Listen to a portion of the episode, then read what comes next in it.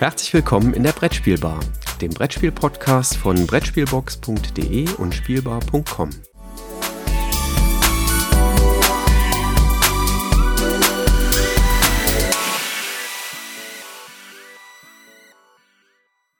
Ja, hallo Christoph, schön dich wieder in der Brettspielbar zu treffen. Wir waren letztens beim Queen Presse Event. Was hast du denn da erlebt?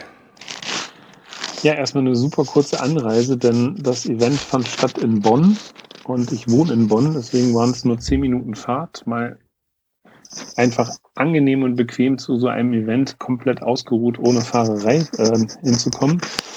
Ja, wir sind, glaube ich, knapp 30 Leute, 30 Blocker gewesen, die dort unterwegs waren. Ähm, das Ganze hat im Vereinsalm des äh, BC Boyle stattgefunden. Das ist die Bundesliga Basket, äh, Bundesliga Badminton Mannschaft, Entschuldigung. Ähm, und äh, Queen Games sponsert die nämlich. Äh, und so hatten wir die Möglichkeit, uns auch da mal die Halle anzuschauen. Ähm, ja, wir haben drei Spiele aufgebaut gesehen. Das sind auch die Neuheiten, die jetzt rauskommen. Ähm, und konnten noch einen Blick auf äh, die Merlin-Erweiterung äh, werfen und haben, glaube ich, am Schluss noch das Thema Expedition Luxor, was schon fertig war, spielen können. Skylands war das erste Spiel, was wir zu viert äh, gespielt haben. Das haben wir sogar zusammen gespielt. Ne? Wie fandest genau. du das? Also ich würde mal sagen, das ist so ein Familienspiel im oberen Bereich. Ich glaube, der Einstieg ist ein hm, bisschen tricky, aber wenn man es einmal erklärt hat, funktioniert es recht gut. Das Spiel ist eine Neuauflage, also oder vielmehr eine, eine optische und inhaltliche Überarbeitung eines Spiels, was 2013 auf den Markt kam mit dem Namen The King of Frontier. Mm, und es erinnert so ein bisschen an Carcassonne, allerdings mit ein paar Einschränkungen, wobei das das Spiel deswegen nicht schlechter macht. Ja, wir haben, wir sind ein Volk, was ähm, auf einem 4x5 Raster Inseln bauen muss und ähm, haben zu Beginn der Runde, also wir drei umgespielt, äh, vier verschiedene Möglichkeiten, wo wir ja unseren, unseren Miepel einsetzen können.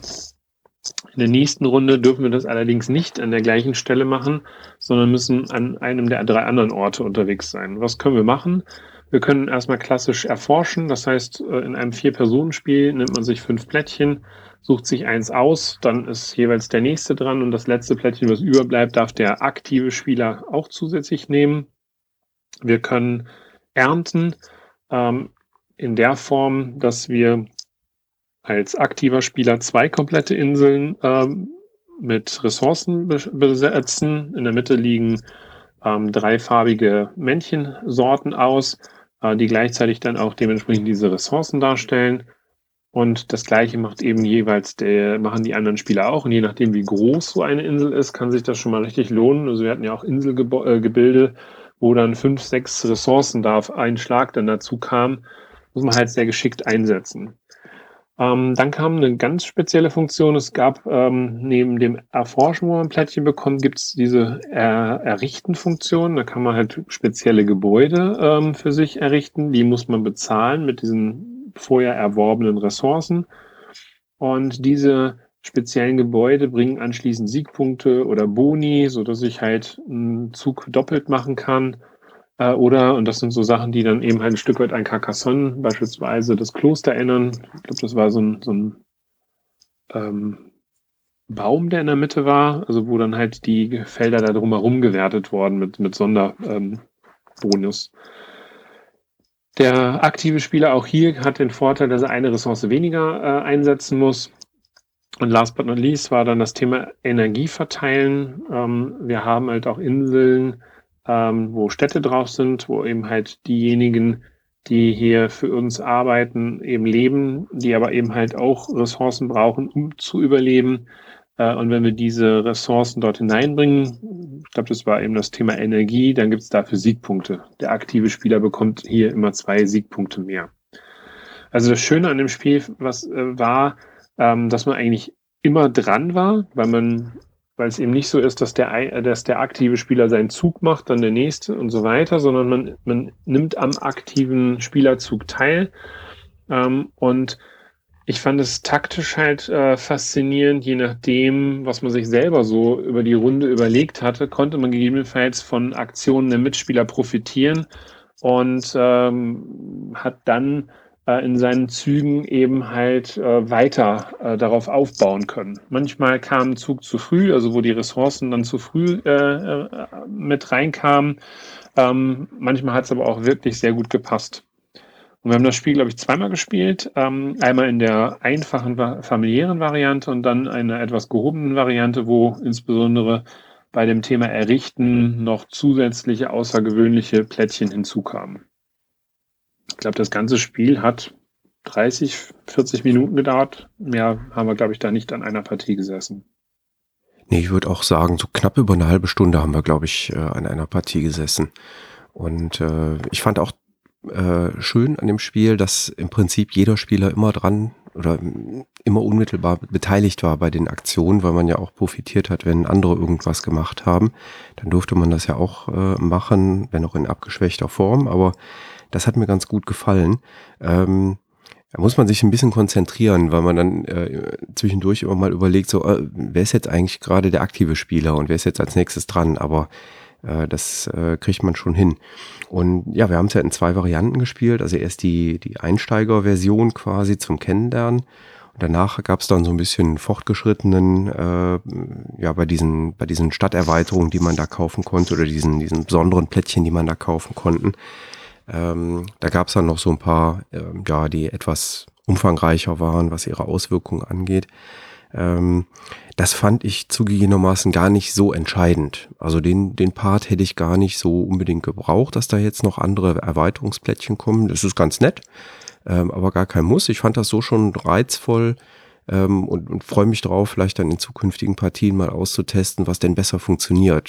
Viele kleine Inseln bauen oder geht man mal irgendwo auf eine ganz große Insel und versucht, äh, eine riesengroße Insel für die grüne Ressource zu generieren äh, um dann da ganz viel auf einen Schlag zu kriegen. Also das finde ich schon ähm, reizvoll. Da freue ich mich durchaus drauf, dass dann äh, nach der Messe in Essen, wenn das dann auf den Markt kommt, also wir haben da mit Handmustern, also vorproduzierten Handmustern gespielt. Aber da bin ich ganz gespannt drauf. Ich fand die Grafik auch durchaus schön. Ähm, so ein paar Kleinigkeiten haben mir nicht gefallen, muss ich zugeben. Ähm, also die Aktionstableaus, also wo man seinen Pöppel hinstellt, das, was man dann macht, da hätte ich mir gewünscht, wenn es da auch so ein kleines Icon gegeben hätte, was nochmal kurz erklärt, was man da tut. Das war halt einfach nur eine Grafik. Die ist aber äh, wirklich schön gewesen, muss ich sagen. Also die hat mir ganz gut gefallen. Aber so an der einen oder anderen Stelle ein erklärendes Icon wäre auch ganz okay gewesen. Diese äh, Plättchen, die man da zusätzlich kaufen konnte, da waren die Icons äh, schon selbsterklärend. Das fand ich, fand ich prima. Ja. Ja, das was keines. Also ich glaube, das ist ein Spiel, äh, wie gesagt, im gehobenen Familienbereich, wo man wirklich nicht viel falsch machen kann. Und äh, wer Carcassonne mag, der wird sicherlich an der Stelle Gefallen dran finden, mal das Ganze nochmal etwas anders zu spielen. Eben halt auf ja. einem limitierten Feld. Ja. Was dem Ganzen halt auch nochmal einen zusätzlichen Reiz gibt. Ja, genau. Ja, okay, danach haben wir ähm, auch gemeinsam ähm, das Bastille gespielt. Das Bastille hat mir eigentlich auch ganz gut gefallen. Ähm, bei Bastille ist der Kernmechanismus, dass wir Plättchen mit Einflussstärke drauf ähm, auf verschiedene Aktionsfelder setzen und uns so dann langsam Richtung Ziel, äh, Richtung Spielende äh, uns Siegpunkte quasi zusammenarbeiten. Ähm, das ist äh, ein konfrontatives Spiel. Wir spielen also gegeneinander. Es gibt verschiedene Einflussbereiche. Also erster Einflussbereich ganz trivial. Ich will Startspieler in der nächsten Runde sein. Zweiter Einflussbereich. Ähm, ich will ähm, gerne meinen Einflussmarker aufwerten. Also aus einem Einsermarker einen Zweier machen. Ähm, diese Einflussmarker gibt's in den Werten von eins bis vier. Ähm, und so gibt's halt unterschiedliche ähm, Aktionen. Eine Aktion ist zum Beispiel auch, ähm, sich ähm, Leute ähm, zu rekrutieren, die man dann einsetzen kann ähm, später. Dafür muss ich denen dann auch Waffen, ne? Bastille, wir spielen ja in der französischen Revolutionszeit. Ähm, die muss ich dann mit Waffen ausrüsten. Wie ich an Waffen komme, das ist dann so ein weiteres Einflussfeld, ähm, wo ich meinen Marker hinsetzen kann. Ähm, und das hat mir ganz gut gefallen. Ich muss zugeben, als ich das Spielmaterial gesehen habe, war so mein erster Gedanke, oh Gott, hoffentlich müssen wir hier nicht verdeckt Plättchen einsetzen. Ähm, dann ist das so und so, ah, ich denke, du hast da die Stärke eingesetzt, weil du denkst, dass ich da dieses einsetze. Nee, man setzt offen ein. Dadurch ist es ähm, im Prinzip ein Kampf mit offenem Visier und äh, locker fluffig gespielt. hat mir gut gefallen. Die ähm, Grafik ist so ein bisschen puristischer, würde ich sagen. So würde ich sie, glaube ich, beschreiben. Ähm, aber durchaus selbsterklärend. Also ich glaube, wenn man da einmal die Regel gelesen hat oder es erklärt bekommen hat, es einmal mitgespielt hat, ähm, dann kann man, glaube ich, wenn da Neulinge mal in eine Runde reinkommen, das allein anhand des Spielbrettes ganz passabel erklären, glaube ich. Also das hat mir insgesamt äh, gut gefallen. Da bin ich auch gespannt auf weitere Partien. Wie hat dir das denn gefallen? Also ich fand es für diese acht Runden wahnsinnig knackig und schnell zu spielen. Jetzt mag es auch an unserer Gruppe gelegen haben. Also sicherlich gibt es einen anderen Grübler, aber ich fand uns, wir sind da wahnsinnig durchgerauscht. Ähm, obwohl du ja schon diesen Grübelfaktor da drin haben kannst, weil du ja nur drei Aktionen hast und gleichzeitig überlegen musst, welche Aktion nehme ich jetzt zuerst, um vielleicht Startspieler zu sein oder bestimmte ähm, Figuren zu kriegen, frühzeitig die Wappen auch nach oben aufzuwerten. Irgendwann macht das keinen Sinn mehr. Das Wappen aufwerten oder vielmehr das, das äh, Wappen aufwerten und das Verdrängen ähm, der, der Wappen oder das Legen der Wappen erinnerte mich so ein bisschen an Lancaster. Nur bei Lancaster kann ich ja die Leute verdrängen. Das mache ich mhm. jetzt hier nicht. Wenn der Platz voll ist, ist er voll. Und ähm, ja, das war schon sehr knackig zu spielen. Also in Summe hat es mir gut gefallen, auch, auch wenn ich leider in der, in der Partie verloren habe. Ähm, und ich da sicherlich nur mal nachdenken muss, wo man da äh, Sachen ähm, nicht so gut äh, hingekriegt hat. Aber da habe ich schon Lust, das noch mal mindestens noch einmal zu spielen, wenn nicht sogar zwei, dreimal. Aber wir haben ja gegen den äh, Tim gespielt ähm, und gegen den Christoph, Christoph Schlewinski, den ich da ja. kennengelernt habe erstmalig. Äh, das sind ja Spiele Profis, also äh, da hatte ich jetzt kein, da ist mein Ego nicht dran zerbrochen, dass ich gegen die beiden verloren habe. Das, äh, das ist schon nee, okay. das nicht. Also ich glaube, äh, dann dürfte ich nie wieder mit Tim spielen. Der hat da ein anderes äh, äh, Erfassungsvermögen, was Spiele angeht. Ähm, nee, aber es war, war wirklich gut knackig. Hat mir gut gefallen. Es ist allerdings, das darf man nicht vergessen, abstrakt. Also auch wenn da dieses Bastille, französische Revolutionsthema da drin ist, ist es schon ein abstraktes Spiel. Das Thema ist nett kommt aber eigentlich nicht so zur Geltung. Nee, die einzige Stelle, wo es zur Geltung kommt, ist, dass ich die Personen auch mit Waffen ausrüsten muss. Ähm, ja. Das ist so eigentlich das Einzige, wo das Thema so ein bisschen, bisschen durchsticht. Aber äh, hat mich auch nicht gestört. Also das fand ich, fand ich schon okay.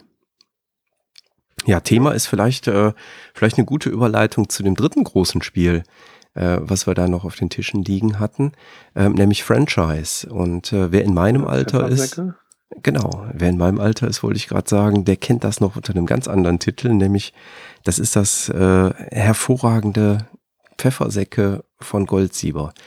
Ähm, das Spiel, was uns so ein bisschen äh, zu der Zeit in den Vielspieler-Sog reingezogen hat. Also unsere, unser Spielstart war damals mit Siedler von Katan, dann Entdecker und äh, dann kam schon Pfeffersäcke, was wir gespielt haben. Ähm, alles vom selben Redaktionsteam ja betreut, wenn ich das richtig in Erinnerung habe. Mhm. Ähm, und also ich habe Pfeffersäcke nie gespielt, von daher müsstest du vielleicht mal was zu Pfeffersäcke Schrägstrich dann auch Franchise sagen. Ja, ähm, bei Pfeffersäcke geht's oder jetzt eben Franchise geht's eben, bleiben wir vielleicht bei Franchise, äh, weil das Pfeffersäcke gibt's ja nicht mehr am Markt. Äh, bei Franchise geht's drum, dass äh, wir auf dem äh, in Nordamerika, in Amerika ähm, unsere Franchise-Ketten ausdehnen wollen über verschiedene Städte, die in unterschiedlichen Regionen platziert sind. Also es gibt auf dem Spielplan Regionen und einzelne Städte. Ähm, da wollen wir unsere Franchise-Ketten ausdehnen. Ähm, wir wollen also möglichst viele äh, Ketten und viele Geschäfte unseres Franchise ähm, auf dem Plan platzieren. Andererseits wollen wir eigentlich gar nicht so viele von unseren Läden da platzieren, weil je mehr wir einsetzen, desto weniger Einkommen kriegen wir jede Runde und dieses Einkommen brauchen wir, um uns wieder auszubreiten in benachbarte Städte und in benachbarte Regionen. Ähm, dieser Ausbreitungsmechanismus ist dann auch der Kern äh, von Franchise, weil dieses Ausbreiten geschieht über verschiedene Wegstrecken und diese Wegstrecken sind unterschiedlich teuer. Ähm, hat mir insgesamt gut gefallen, weil es eine deutlich verschlankte Version von Pfeffersäcke ist. Also, nee, verschlankt nicht, ähm, eleganter, würde ich sagen. Es ist eleganter als Pfeffersäcke. Ähm, ich will aber ganz ehrlich sein, ich bin ein Riesenfan äh, der Grafik von Pfeffersäcke und der thematischen Einbindung äh, von Pfeffersäcke. Bei Pfeffersäcke geht's halt um Handelsrouten im Mittelalter, die aufgemacht werden. Und der Spielplan ist so im Grundtenor äh, beige gehalten, sehr übersichtlich, sehr klar. Ähm, bei Franchise ist der Spielplan doch an der einen oder anderen Stelle sehr verworren. Ähm, es sind ganz, ganz viele Verbindungen in äh, benachbarte Regionen und in benachbarte Städte, die aus einer einzelnen Stadt rausgehen. Da muss man schon gut hinschauen. Also ich, ich glaube, sie haben die Grafik schon gut gelöst. Also für dieses Setting oder für dieses grafische Setting, für das sie sich entschieden haben, ist das gut gemacht, glaube ich. Aber als Fan von Pfeffersäcke und äh, da bin ich wirklich so ein bisschen nostalgisch geworden, als wir das dann nochmal gespielt haben. Ja, ich mochte halt die ursprüngliche Grafik und die ursprüngliche Thematik, ähm, das, was das Spiel mhm. früher hatte. Ich kann aber nachvollziehen, dass man das einfach auch mal moderner machen will und äh, ja, Handel im Mittelalter fixt ja auch nicht unbedingt jeden an. Ich glaube schon, dass das so ein kleiner Eyecatcher ist, ähm, diese Grafik im Stil der 60er Jahre Amerikas ähm, ist das so ein bisschen aufgemacht ähm, mit den einzelnen Franchise-Ketten, die sich da ausbreiten. Das ist, ist schon durchweg gut gelungen. Und ähm, da würde ich auch sagen, wer Pfeffersäcke nicht im Schrank stehen hat oder im Spieleregal stehen hat, ähm, der sollte da in Essen auf der Messe durchaus mal einen Blick drauf werfen. Also ähm, ich bin da vielleicht nicht ganz neutral, weil ich so ein Pfeffersäcke-Fanboy bin, ähm, aber ähm, hat mir gut gefallen, ist eleganter als Pfeffersäcke, ein bisschen gestreamlined, wenn wir schon in Amerika sind, kann man den Begriff vielleicht benutzen. Ähm, nee, kam, bekommt von mir einen Daumen hoch. Das Einzige, was mich gestört hat, sind äh, Papiergeldscheine. Papiergeldscheine geht gar nicht. Die werde ich also zügig ersetzen durch Pubcoins äh, und äh, dann mit Pubchips da spielen. Okay. Ja, das stimmt. Also Papiergeldscheine ist immer etwas schwieriger zum Handeln. Also ich habe es äh, selber beim Autor äh, äh, mal gespielt, weil ich mit dem in einer Spielrunde bin. Ähm, deswegen bin ich da vielleicht nicht ganz äh, unvoreingenommen.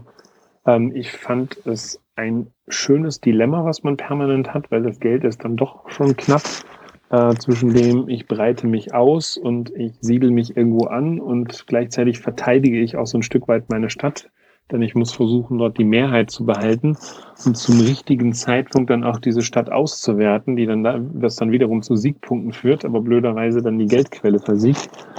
Ähm, das hat mir irgendwie ganz, ganz gut gefallen. Was ich nicht verstanden habe, warum man, wenn man das Ganze schon in ein neues Thema hineinpackt, äh, dann verschiedene äh, Franchise-Ketten da gegeneinander laufen lässt, wie Autowerkstätten, Cafés, Burgerketten, oder andere Serviceleistungen, dann hätte ich wahrscheinlich gesagt, so jetzt alles Burgerketten oder alles Fastfood-Ketten, das hätte thematisch noch ein bisschen mehr Sinn gegeben. Ähm, das habe ich jetzt nicht ganz nachvollziehen können, aber ansonsten ist das Spiel rund. Also gefällt mir ganz gut. Ja, wobei ich zugeben muss, äh, ich habe erst ganz bei Spielende drauf geguckt und gesehen, ah, ich hatte die Burgerkette, weil letztlich guckt man, ich habe die roten Pöppel und äh, ja. setz meine roten Häuschen äh, da ein. Also das ist mir erst aufgefallen, weil äh, dann in der Nachbesprechung des Spiels, äh, ja, wir da drauf gekommen sind, so nach dem Motto, ah, das sind ja eigentlich ganz unterschiedliche Branchen, in denen hier unsere Franchises unterwegs sind. Die konkurrieren sich ja eigentlich gar nicht gegenseitig. Dann sind wir von Amerika nach Ägypten gereist und hatten, es gab ein, ein Spiel, was schon komplett fertig war, Expedition Luxor. Ähm, Expedition Luxor ist ein, eine Neuauflage von Robert Knights, ähm, ebenfalls von Rüdiger Dorn. Raubritter ähm, in Deutsch, ne? Oder Raubritter, genau, sorry. Ähm, was ähm, jetzt nochmal neu ähm, aufgemacht worden ist, eben halt mit dem, ähm, ja, ich sag mal gerade ähm, prämierten äh, Luxor-Thema oder Ägypten-Thema. Wir legen auf ein imaginäres äh, 10x10 Raster, also imaginär, weil es am Anfang noch gar nicht da ist und man sich vorstellen muss, dass man eben in einem 10x10 Raster unterwegs ist, ähm, Plättchen hin und äh, versuchen halt äh, diese auf diesem Plättchen ähm, das möglichst letzte vierte Plättchen draufzulegen, sodass dann eben halt wir äh, derjenige sind, für den dieses Plättchen am Ende auch gewertet wird. Genauso abstrakt, wie das jetzt gerade klingt, ist das Spiel auch, ne? Ja, ja, klar. Also es ist ein absolut abstraktes Spiel, sieht zwar nett aus, aber am Ende hätte man da auch andere äh, Landschaften oder Tiere oder was auch immer hinlegen können. Ähm, es gibt halt drei verschiedene Stufen. Das Lager ist jetzt in diesem Fall ein Punkt wert, ähm, die Tempellandschaft äh, zwei und die Pyramide drei Punkte wert am Ende. Und ähm, wir setzen halt die Plättchen ein, können ähm, ein bis fünf von unseren Plättchen, die wir am Anfang, also von unseren Abenteurern äh, einsetzen und können dann dementsprechend äh, diese weiter bewegen. Und dann kann man, das fand ich eigentlich ganz nett, ähm, sich so nach und nach so ein paar taktische Kniffe da reinlegen oder anderen Hindernisse hineinpacken. Also beispielsweise so ein Gebirge, was mit definitiv drei Plättchen überquert werden muss. Oder eine, eine Wasserstelle, die gar nicht überquert werden darf. Ähm, es gibt so Oasen, die, da müssen mindestens zwei Plättchen hineingesetzt werden. Äh, so kann man halt äh, sich selber so ein Stück weit absichern, anderen da aber auch, aber auch ähm, schwerere Pfade in den Weg legen. Und am Ende geht es halt darum, die Mehrheiten auf diesen einzelnen Plättchen zu haben. So, ließ sich locker flockig runterspielen. War okay. Ja, würde ich auch so sagen. Ähm, ist angedockt an das äh, Luxo, was dieses Jahr zum Spiel des Jahres äh, nominiert war. Da gibt's aber noch keine große Erweiterung, aber die äh, Queenies äh, für Luxor sind schon auf dem Markt, wenn ich es richtig mitgekriegt habe. Hast du die schon gespielt? Ja, ich habe äh, also, äh, drei der vier Queenies schon gespielt und die haben mir alle sehr zugesagt. Also ich fand, dass die das Spiel ähm, äh, nochmal so nochmal einen deutlichen zusätzlichen Schwung geben, wobei ich Luxor an sich schon sehr gut fand. Da ist zum Beispiel eine Grabkammer dabei, wo man halt nochmal so einen Extraweg geht. An der Stelle entschleunigt das Spiel so ein Stück weit. Äh, es gibt grüne Plättchen, die diese orangefarbenen Plättchen aus äh, oder, oder gegen diese orangefarbenen Plättchen ausgetauscht werden, wo man, wenn man da drauf geht, ein, zwei oder drei Schritte vorangehen kann. Mit diesen grünen Plättchen, wenn man sein Männchen dort draufstehen lässt, kann man gewisse Zusatzaktionen, dass man Karten auch ähm, nicht nur von außen, sondern von der mit, also der zweiten Position oder vierten Position spielen kann oder aber eben halt Karten nicht nur in die Mitte hineinstecken, sondern woanders hineinstecken kann. Also es gibt nochmal eine, eine zusätzliche taktische äh, Vielfalt in dem Spiel. Und äh, Skarabäenplättchen sind nochmal anders. Äh, bisher waren ja die Skarabäen mit Siegpunkte versehen. Jetzt kann ich ähm, über diese Skarabäen besondere Boni, die dann unmittelbar in dem Spiel wirken, mit hineinnehmen. Ja, das sind die drei, die wir bisher gespielt haben. Und dann gibt es noch eine vierte, komme ich aber jetzt gerade nicht drauf. Ja. ja, die weiß ich jetzt gerade nicht. Aber äh, waren auf sind auf jeden Fall ein Blick wert. Also wer Luxor mag, sollte an diesen Queenies definitiv in Essen vorbeigehen und ähm, sich vielleicht da eins, zwei, drei äh, holen. Denn die Erweiterung zu Luxor, die definitiv geplant ist, wird wohl erst nächstes Jahr rauskommen, ähm, weil man da eben halt noch nicht komplett fertig ist, diese Module zu entwickeln. Da soll aber dann eben halt auch eine Mumie ähm, mit ins Spiel hineingehen und den Spielern entgegenkommen und somit auch nochmal eine äh, Entschleunigung für das Spiel sorgen, sodass dieses Wettrennen äh, oder Wettrasen, wer es als allererstes in der Grabkammer so ein bisschen dort verzögert wird. Klang aber auch sehr interessant. Ah ja, okay. Ja. Ja, was wir noch gesehen haben, also eine Erweiterung wird es aber allerdings tatsächlich geben, und zwar zu Merlin. Ähm, das äh, haben wir dort jetzt nicht gespielt, aber es war aufgebaut, so dass man kurz erklären konnte oder sehen konnte, was es da neu gibt. Ähm, jeder kann sich an dieses Rondell in der Mitte erinnern. In dieses Rondell wird jetzt noch ein zweites hineingesetzt ähm, und eine zweite Figur, nämlich Artus, die ebenfalls dort bewegt werden kann. Und das, was der eine oder andere vielleicht bemängelt hat, dass manchmal die Aktionen, dass man nicht all, alle Aktionsmöglichkeiten hat, wird eben halt durch dieses Artus-Rondell ähm, so, ein, so ein gutes Stück behoben, äh, weil jetzt eben durch diese Artus-Figur dort deutlich mehr Möglichkeiten hineinkommen. Äh, dazu sind äh, Flaggen geändert worden, so dass ich Würfelwerte jetzt nochmal manipulieren kann. Und äh, es kommen zusätzlich noch die Pikten mit hinein, äh, wo ich eben halt mir Pikten anheure Effekten können sowohl positiv wie auch negativ in diesem Spiel dann sein. Aber das, was dort erklärt worden ist, äh, klang wirklich gut und ähm, ich sag mal, das, was man so mitbekommen hat äh, oder selber äh, bei Merlin eben halt für sich auch festgestellt hat, dass das Basisspiel eigentlich da an der einen oder anderen Stelle noch ein bisschen hakt, wird durch die Erweiterung aus meiner Perspektive äh, oder nahezu aufgehoben. Ich kann nur nahezu sagen, weil ich es jetzt noch nicht gespielt habe, aber das klang sehr, sehr vielversprechend. Ja, prima. Das waren auch die Sachen, die ich gespielt habe. Äh, aber eigentlich eine ganz wichtige Sache muss man natürlich erläutern oder erwähnen.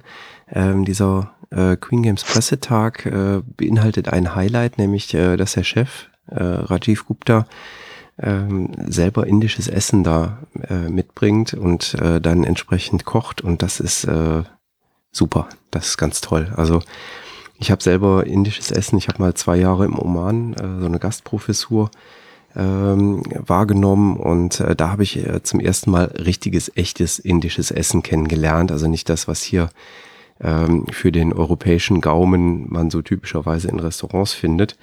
Ähm, das ist schon, äh, also das ist ein Geschmackserlebnis, das ist super. Das hat mir richtig gut gefallen. Kein Spiel, aber erwähnenswert. Also an der Stelle auch äh, ein, ein ganz, ganz herzliches Dankeschön äh, an Queen Games für die Einladung dorthin und für die Verköstigung da über die Mittagszeit. Ja, war eine schöne runde Veranstaltung. Hat mir wirklich gut gefallen. Prima. Ja. Dann würde ich auch vorschlagen, lass uns hier an der Stelle den Deckel drauf machen, äh, weil in wenigen Tagen hören wir uns schon wieder mit der nächsten regulären Folge. Die kommt nämlich dann zum 1. Oktober. Ähm, und dann gibt es ein paar News aus der Spieleszene. Genau, freue mich drauf, dich wiederzusehen an der Brettspielbar. Prima, alles klar. Christoph, bis dann. Tschüss. Ciao.